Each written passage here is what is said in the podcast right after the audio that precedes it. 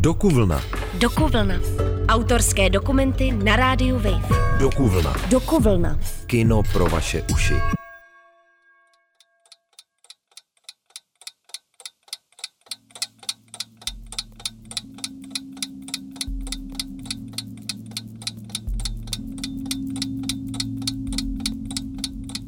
Minuty jsou různě dlouhý. Dvě minuty, které jsem čekala na výsledek těhotenského testu, byly nejdelší v mém životě. Tyhle dvě minuty jsem prožila v koupelně sdíleného studentského bytu v Brně. Spozdila se mi menstruace. To nebylo poprvé, ale bylo to poprvé, co mi test nakonec ukázal dvě čárky. Touhle nepatrnou situací, dvěma krátkejma, tenkejma, modrejma čárama, začaly jedny z nejtěžších dnů mýho života.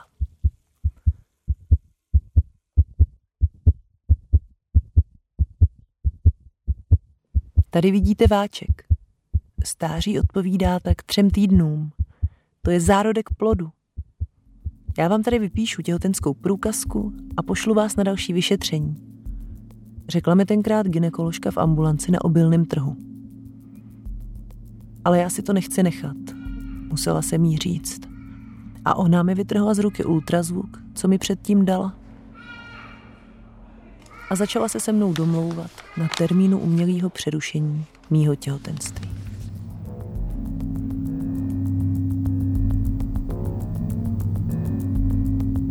Tohle ale není jenom můj příběh. Je to příběh mnoha dalších žen, protože v České republice každý rok podstoupí umělý přerušení těhotenství několik desítek tisíc z nás.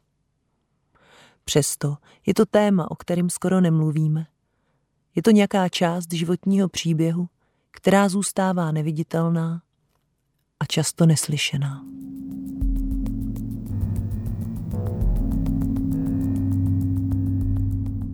Já jsem Martina Malinová a v tomhle dokumentu vám odvyprávím kusy tří příběhů o umělém přerušení těhotenství, kterému se v Česku někdy nesprávně říká potrat. V dokumentu zazní emocionálně silné výpovědi, obsahující zmínky o depresích, sexu a smrti. Proto prosím, zvažte jeho poslech. Jedu navštívit Lindu.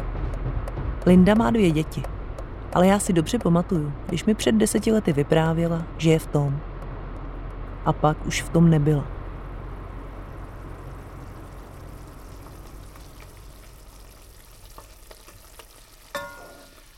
Sedíme spolu v její malý kuchyni a povídáme si o potratu. Ptám se jí stejně jako ostatních, které navštívím, jestli si na něj ještě někdy vzpomene. No, vzpomenu si na to, že jsem potratila. Ne moc často, Možná, když o tom někdo mluví, když to někde slyším, tak si na to vzpomenu, že vlastně já taky jsem byla na umělém přerušení těhotenství. Mám někdy jako myšlenky, jako jaký by to bylo, kdyby se to nestalo. Kdybych tady měla osmiletý dítě, ale jako ne, nemám tam žádný jako lítost, nebo že bych toho někdy litovala. Vlastně vždycky jsem věděla, a vím, že to bylo správné rozhodnutí. Věděla jsem to v tu chvíli, že to chci, ale nikdy mě nepřepadlo to, že já tenkrát jsem to neudělala jinak, nebo jak jsem to mohla udělat vlastně. Až když jsem chtěla otěhotnět, tak eh, mi tam vyvstanul strach, co, kdyby ná, co kdybych náhodou už nemohla otěhotnět, co kdyby náhodou to tenkrát, to moje první těhotenství, bylo to jediný, ta jediná moje příležitost v životě. Každý příběh umělého přerušení těhotenství někde začal. A můj, stejně jako Lindin, začal ve chvíli, kdy jsme potkali kluky, se kterými jsme měli sex. No, tak tenhle můj partner, byl to cizinec, byl to francouz a mm, řekla bych, že byl takový manipulativní, že nevím, jestli vědomně či nevědomně on to jako tak dělal, ale a ve mně bylo to, že já jsem se mu jako chtěla zalíbit a chtěla jsem jako se přiblížit těm partnerkám, takže my jsme spolu měli sex, ten sex, u kterého jsem já otěhotněla tam já jsem mu chtěla dokázat, že já taky umím být ta turbulentní žena, při kterým budeme mít oba ten prostě gejzírový orgasmus a že to bude úplně jako nejlepší. Já jsem se tak strašně snažila, že jsem jako z toho otěhotněla vlastně. Což jsem nechtěla, to nebylo jako v plánu. Byla jsem dítě, úplně nevy, nevyzrála vlastně, ale ne, nemyslela jsem si to o sobě, myslela jsem, že už jsem hodně jako vyspělá, dospělá. Hledala jsem sama sebe, hledala jsem všechno vlastně, hledala jsem co, kdy, kde, jak. Žádný dobrý podhoubí na to nechat si dítě a založit si rodinu. Byl by to průšvih, si myslím, že by to byl průšvih, se kterým bych se do dneška potýkal. Nějakým způsobem se z následky interrupce potýká mnoho žen. Představujeme si, jaké by bylo mít dítě. Některé z nás litují, že se nerozhodly jinak, jiné jsou rády, že nemuseli mít děti ve chvíli, kdy nebyly připravené. Některé z nás přerušení těhotenství poznamenalo na celý život.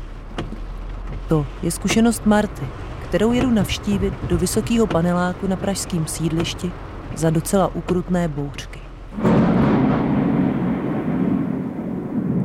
Upřímně, asi jsem to chtěla už 30krát zrušit. jako fakt, protože to je vlastně poprvé, co o tom mluvím. V podstatě mě vadí, že se vede vyhrocená diskuze na téma potratu, že se vede stylem, je to velmi špatný, skoříte v pekle všichni, tady je mrtvý dítě a fotky prostě někde po městě a vůbec ošklivý, hnusné věci, které dělá Hnutí pro život a na druhé straně jsou lidi, kteří se zastávají práva na potrat, kterýho já se zastávám taky samozřejmě, ale už nikdy nedodají, že to může mít nějaké následky a ignorují je.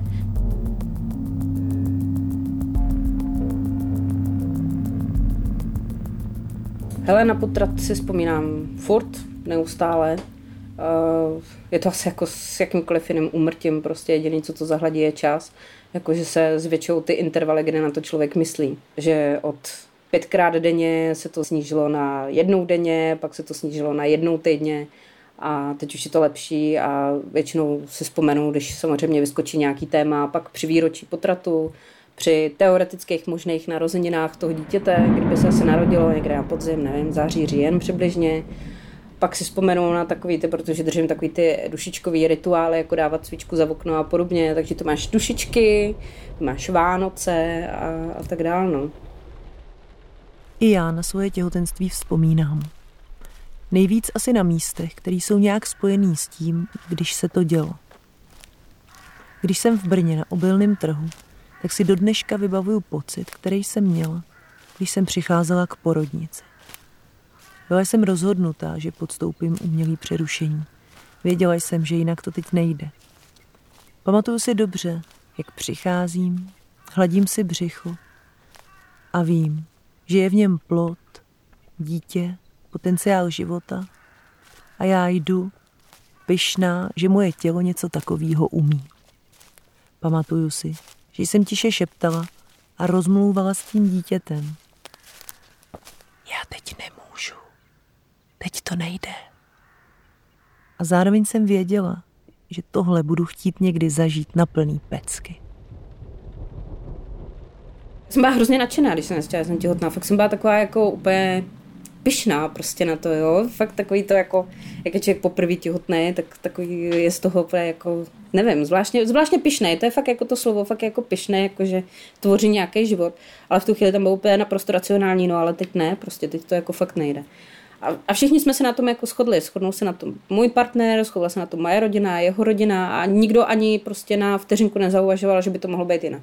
Tam jako nebylo moc co prostě řešit. Jo. Tam to bylo jednoznačný, racionální řešení, ale jako fakt jako ložený prostě. Jo. Tam ten život byl v tu chvíli fakt ve sračkách, že jsem měla hrozný dluhy, potřeba jsem insolvenci, kterou bych samozřejmě v životě nedostala, kdybych měla jako dítě a na nějaký mateřský.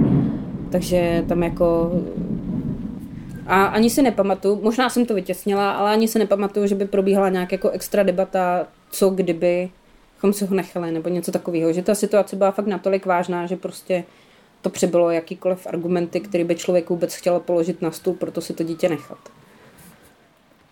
Lituju to hrozně, úplně jako neskutečně moc, ale na druhou stranu, kdybych byla znova v té situaci, nevím, jak se rozhodnu.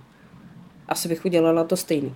Jeden čas jsem si říkala, že jsem ho měla dát k adopci, že fakt jako jsou ty páry, který touží po tom dítěti, ale ten pocit, že někde chodí tvoje dítě a ty nevíš, jestli se má dobře, to je úplně příšerný. Jako ta představa, že ho uvrhneš do nějakého života, kde ho někdo trápí, týrá. Přišlo mě to vlastně snaží ho zabít, než mu tohle jako způsobit po zbytek jeho života, jo? že by mu jako chyběla nějaká součást. Na těhotenství se nedá připravit. Stejně jako na rozhodování, jestli si dítě necháme. Situace nás zastihne náhle a převrací naše životy. Dvěma čárkám na testu předchází dny nejistoty. Dny, kdy to nedostaneme. A začínáme přemýšlet. Co když, co kdyby. A o tomhle období si povídám s Lindou. Takže 30 dní, 32 dní a říkám si, je, tak mám nějaký spoždění. Ale furt mě ještě nenapadlo, že bych mohla být těhotná. To spíš bylo něco jako, že jak cestuju, mění se prostředí, mění se lidi, strava. Jo, ale když už to bylo díl jak týden, tak to už jsem hodně zbystřila a poprvé mě to teda napadlo, že jsem těhotná a udělalo se mi trošku jako teda z toho špatně, trošku nevolno, úplně jsem se jako orosila, pane bože Ježíši. Zeptala jsem se teda mýho partnera, co budeme dělat, že bych si asi dokázala i představit, teda založit rodinu, že bychom zůstali žít ve Švýcarsku, měli bychom rodinu, Mark by začal pracovat a já bych byla těhotná a porodila děťátko. A to on zamítl, že v žádném případě ne, že mm, má před sebou nějakou duchovně spirituální kariéru a že v žádném případě ne, že uh, si to nepřeje. Tak pro mě to bylo spečetěný, že já sama do toho rozhodně nejdu, když on to nechce.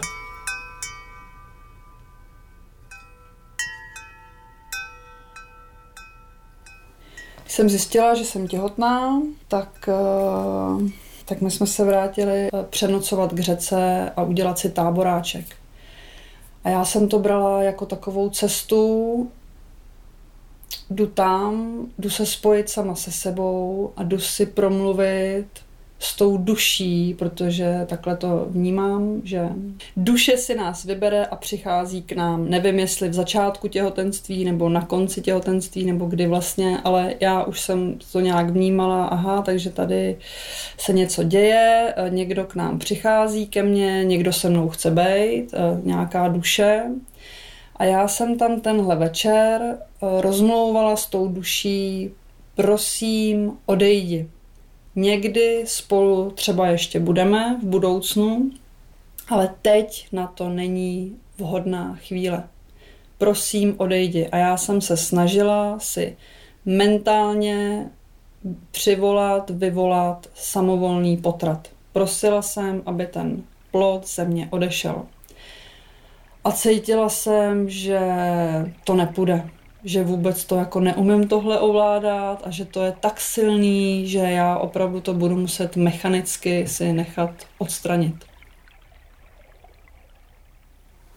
A ještě vlastně to, to rozhodnutí, vlastně, kde to přišlo, tak už začal být podzim, byl nějaký říjen, začala být zima, pršelo, a my jsme teda v podstatě žili na ulici, cestovali jsme, spali jsme různě po kámoších, couchsurfing, ve stanu, eh, všude možně. A tohle rozhodnutí na mě přišlo, že jsem seděla na chodníku, teď přesně nevím, v jakém to bylo městečku švýcarském. Pršelo, strašná zima, táhlo mi úplně na záda, na nohy a tam jsem úplně brečila na tom chodníku, jak jsem to dopadla, kde to jsem, co se to děje jak to žiju, že prostě je mi zima, nemám kde bydlet a odjíždím do České republiky eh, prostě na potrat.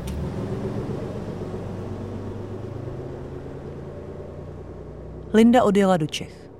Vracela se domů po třech letech strávených na cestách, během kterých téměř nevídala svoji rodinu. Když jsem to zjistila, že jsem těhotná, tak jsem vlastně jako první volala mojí mámě do Čech, že bych potřebovala mít na chvilku zázemí u ní. U nás doma v rodinném domě, že jedu do Čech eh,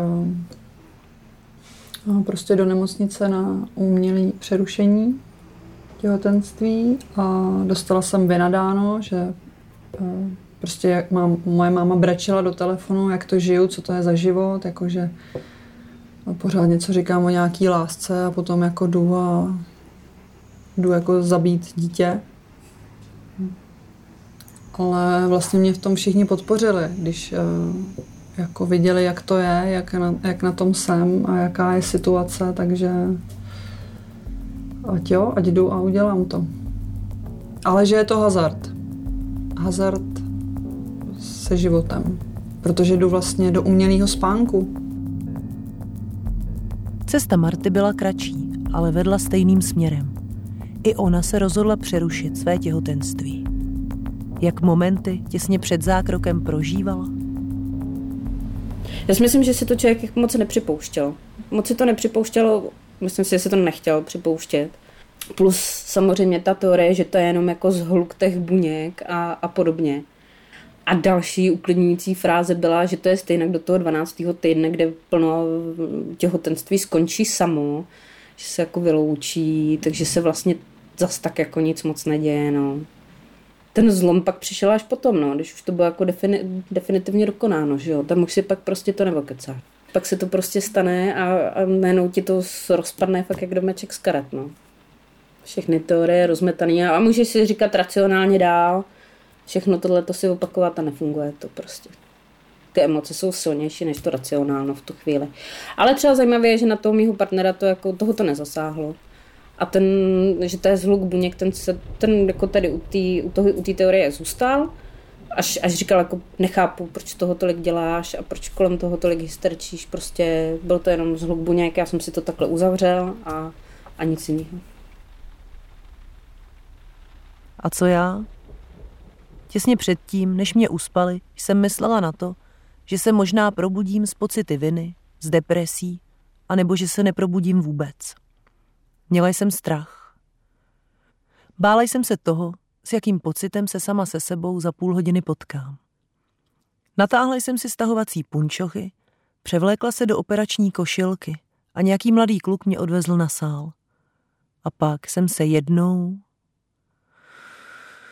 po druhé, po třetí, zhluboka nadechla a upadla do narkózy.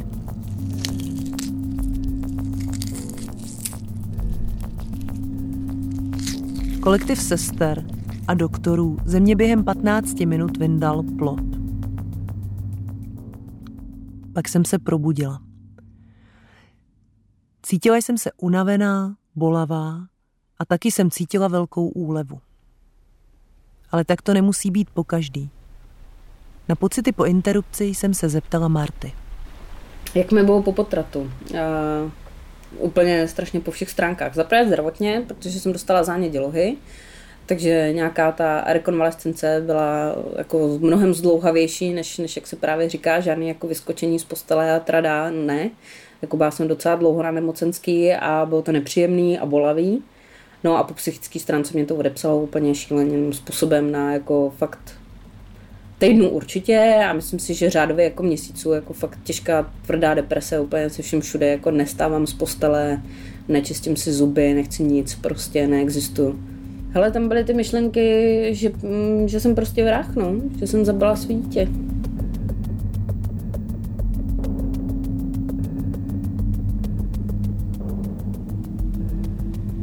A co mě pak pomohlo, takže mě pomohly lesohlávky, který jako já naprosto adoruju. Byť samozřejmě mám k tomu nějaký výhrady, ale myslím si, že ten psilocybin fakt jako pomáhá a používám je doteď, vždycky, když mám nějaký splín a potřebuju si jako promluvit s mírem, jak já tomu říkám, a trošku uklidnit. A měla jsem takový jako zážitek, na, na, na, těch, na těch houbách, kde jsem se v podstatě dostala jakoby do říše mrtvých. A byla tam moje kočka, ke mně přišla a došli jsme na Mexickou pyramidu a za ní byl pak uh, svět mrtvých, ten, jak tam chodí právě ty nepokřtěné děti, limbus, myslím, že a, a bylo to hrozně hezký, bylo to jako pod vodou, byly tam takový ty chaluhy, byl tam prostě klid, ticho, úplně neuvěřitelná prostě pohodička, fakt velmi příjemný zážitek. A bylo tam to moje dítě a řeklo, že mi odpouští. No, už na to, sorry. No, tak to bylo první. Aha.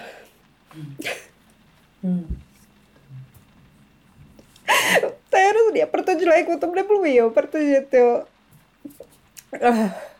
Já furt věřím na nějaký takový, nevím, ne znamení osudu, ale věřím, že občas k člověku přijdou nějaké věci, které mu jako, tak jako cvrnknou do toho, co by měl udělat nebo kam by se měl vydat. A prostě jsem někde na nějaké návštěvě otevřela časopis a, a tam jsem se zrovna dočetla, že papež František vyhlásil nějaký rok odpuštění pro nepokřtěné děti a, a matky, co byly na potratu.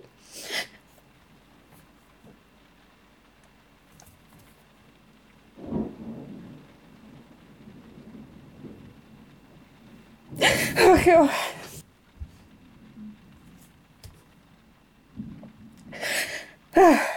No, takže vyhlásil rok odpuštění. A že máš ve Vatikánu projít nějakou tou bránou, já už si nepamatuju, jak se to jmenuje. Spočívalo to v podstatě tom, že jako projdeš tou bránou a dostane se ti toho odpuštění. Což ani jako nešlo, nešlo o mě a říká si, hele, jestli pro to dítě můžu něco udělat, tak aspoň tohle tak jsem se sebrala a letěla jsem do Říma. Prostě pokud katolická církev říká, že by tohle mohlo tomu dítěti pomoct, tak prostě na, jako, asi jsem jako, co má člověk dělat, jo, když už to nemůžeš jít zpátky, nemůžeš dělat vlastně nic, tak se držíš tady nějakých prostě různých nesmyslů a bludů, co k tobě přijdou, no. Každá jako berla, jo. Každá berla dobrá, no. Výpověď Marty mě zasáhla. Myslela jsem na to, kdo a jak jí může vlastně pomoct. Následná péče pro ženy po interrupci totiž v Česku neexistuje. Klasická terapie je často nedostupná finančně. Na sezení jsou dlouhé čekací lhůty, je místně nedostupná pro lidi z periferií. Člověk se se situací pere sám všemi dostupnými prostředky. Ne, na publiky ne. Tak. Umíš, umíš dělat takové písničku, máme? Co takovouhle, o.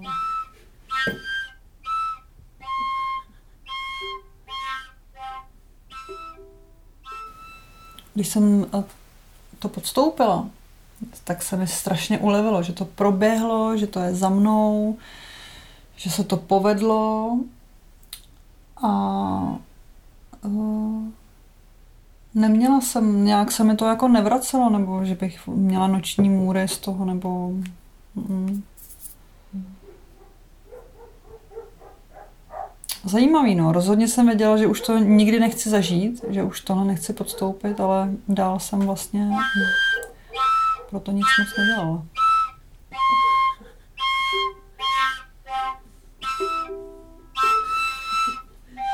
Teď si probíhá hlavou?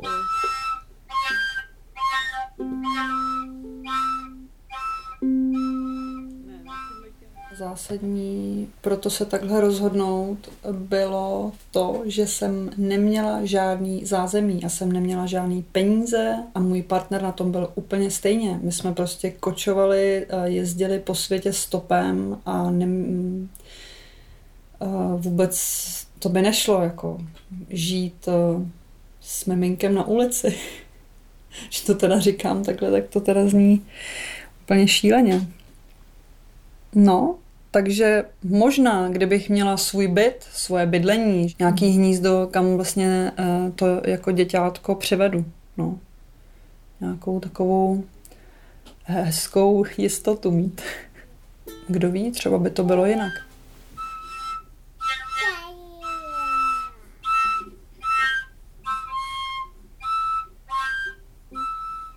Potom přišlo to, že jsem eh, potkala v mých očích zodpovědného partnera. Viděla jsem tatínka mých dětí. Zeptala jsem se ho, jestli eh, by rád měl rodinu. Naplánovali jsme si to. Shodli jsme se na tom, řekli jsme si ano, založíme spolu rodinu. A, um, takže se to velice rychle povedlo, otěhotněla jsem, já jsem se nemohla dočkat, už bylo to pro mě, byla jsem jako na trní, takže jsem si udělala hodně brzo těhotenský test, ten byl pozitivní, takže já jsem byla šťastná, že to vyšlo. Povedlo se, těhotenství krásný. Eh, sice jsme bydleli v pronajatý garzonce, ale bylo to krásný hnízdečko lásky. Během natáčení dokumentů jsem si vyslechla příběhy mnoha žen, které mají zkušenost s umělým přerušením těhotenství. Těch, pro které to byla jenom epizoda, i těch, které se se zkušeností vyrovnávají mnoho let. Všechny jsme se shodli na jedné věci, že jsme rádi, že jsme měli možnost volby. A to i přesto, že jsme nesli a neseme následky svých rozhodnutí. Shodli jsme se, že rodinná zázemí, partneři i nastavení systému hrají zásadní roli v rozhodování. I já nakonec znovu otěhotněla. Tentokrát vědomně. A během těhotenství a raného mateřství na mě plně dolehlo, co to znamená mít dítě. Uvědomila jsem si, jak zásadní je, zda se člověk těší, zda má zázemí a zda je připravený na tuhle obrovskou jízdu.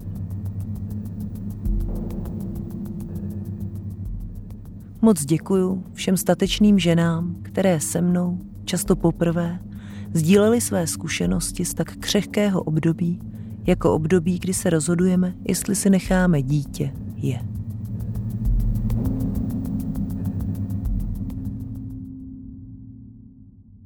Dokuvlna.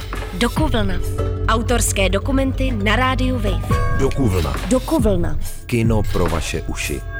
A nezapomeňte, podcast Dokuvlna si můžete pustit kdykoliv i ve svém mobilu. Přihlaste se k odběru podcastu na wave.cz lomeno podcasty.